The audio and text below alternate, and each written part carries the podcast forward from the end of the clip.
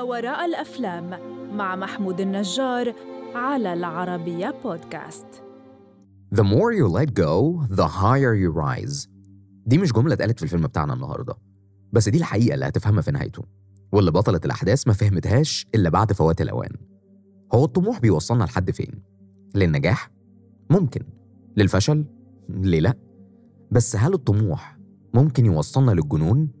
خصوصا لو الطموح ده مصحوب برغبة شديدة في المثالية والكمال وأي درجة من الجنون هتوصل لها لو كل العوامل دي مصحوبة بضغط شديد جدا من اللي حوالينا ومن نفسنا وأفكارنا.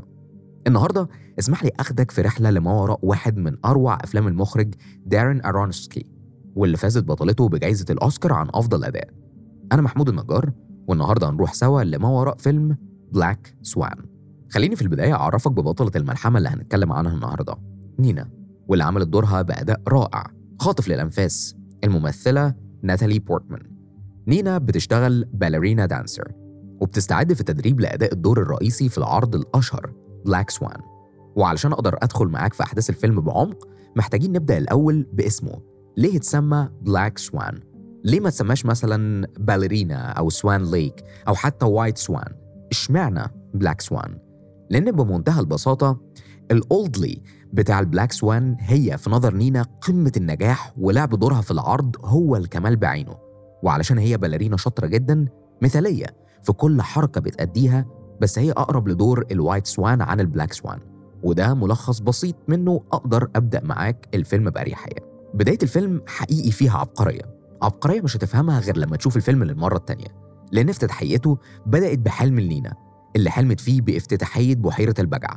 لما الساحر ألقى تعويذته على الأميرة أودات الحلم ده كان غرضه يوصل للمشاهد مجموعة رسائل إن الفيلم هيكون فيه لمسة سريالية واضحة هتستمر معاك للنهاية إنه هيكون رؤية مختلفة ولكن على نفس نهج بحيرة البجع إن نينا بطلتنا وقع تحت تأثير صراعها الداخلي اللي معبر عنه في الحلم بالتعويذة بيوضح لك المخرج ملامح شخصية نينا من علامات بسيطة زي أوضتها اللي بلون زهري والدتها اللي لسه عايشة معاها وهي في سن 27 واللي بيدل على فرض سيطرة والدتها عليها ومعاملتها كأنها لسه طفلة صغيرة.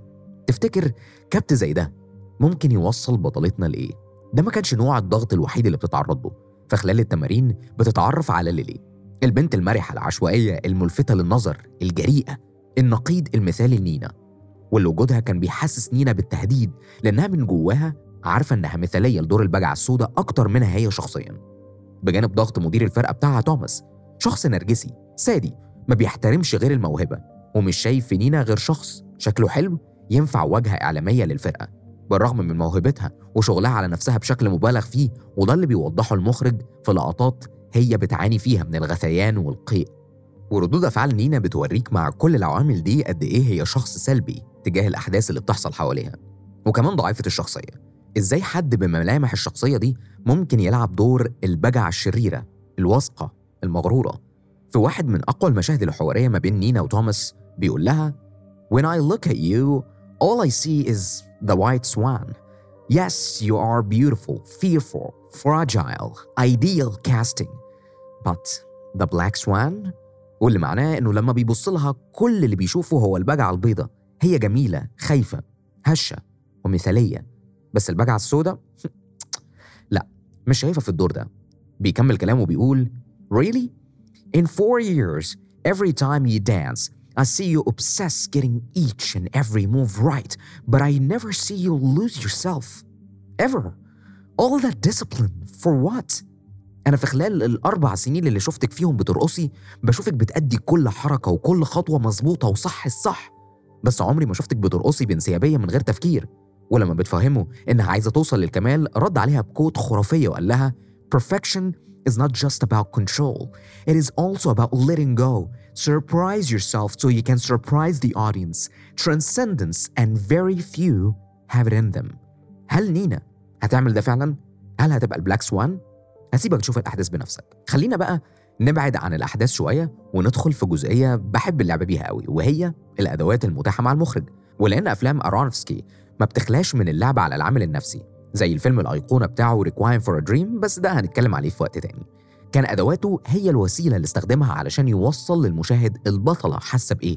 بنلاقي استخدام قوي جدا للمرايات في الفيلم واللي بيدي إيحاءات بازدواجية نينا خصوصا إن الجانب المتطرف من شخصيتها كانت بتشوفه في المراية وفي انعكاساتها حتى في المترو. كمان استخدام المراية كان في بعض المشاهد علشان يزيد من التوتر في المشاهد اللي فيها لحظات مرعبة. تاني حاجة بنلاحظها هو استخدام الإضاءات والتصوير بشكل مترابط علشان ينقلك التحول النفسي اللي نينا بتمر بيه من ال White Swan لل Black Swan لحد ما يوصلك في الآخر لل master scene في الفيلم وهو وقت العرض. وحقيقي ده كان من أكتر المشاهد المتعوب عليها في التصوير خصوصا بتسليط الضوء على نينا ككيان واحد بخيالين وده تم باستخدام الإضاءة الأمامية. أما بقى الخيال المزدوج إنه بيدعم فكرة الازدواجية اللي في الفيلم اللي بدأ بيها. وإزاي نينا بتفهم نفسها في الآخر علشان تقدر تجسد البجعة السوداء والبجعة البيضاء جسديا وعقليا. العلاقة ما بين ال post production خصوصا ال editing والصوت جزء لا يتجزأ من تأثير أداء نينا على صورتها الذاتية والجمهور. مع قرب النهاية بتبدأ إيدين نينا في تكوين قشر وريش بيكبر بالتدريج مع كل لفة بتلفها لحد ما بتكون أجنحة كاملة.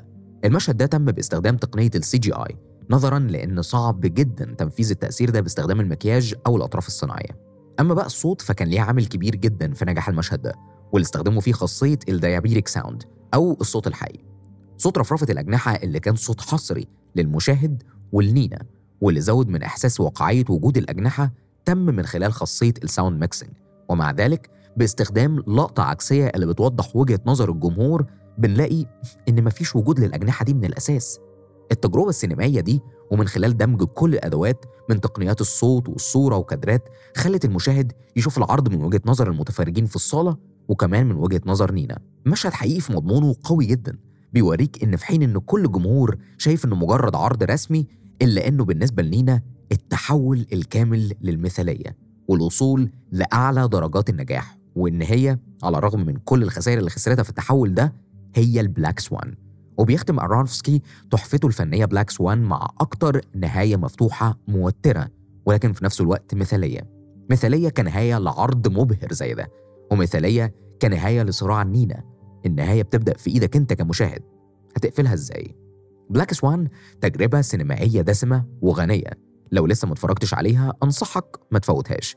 وهستناك الأسبوع اللي جاي في فيلم جديد في بودكاست مورا الأفلام المقدم من العربية بودكاست.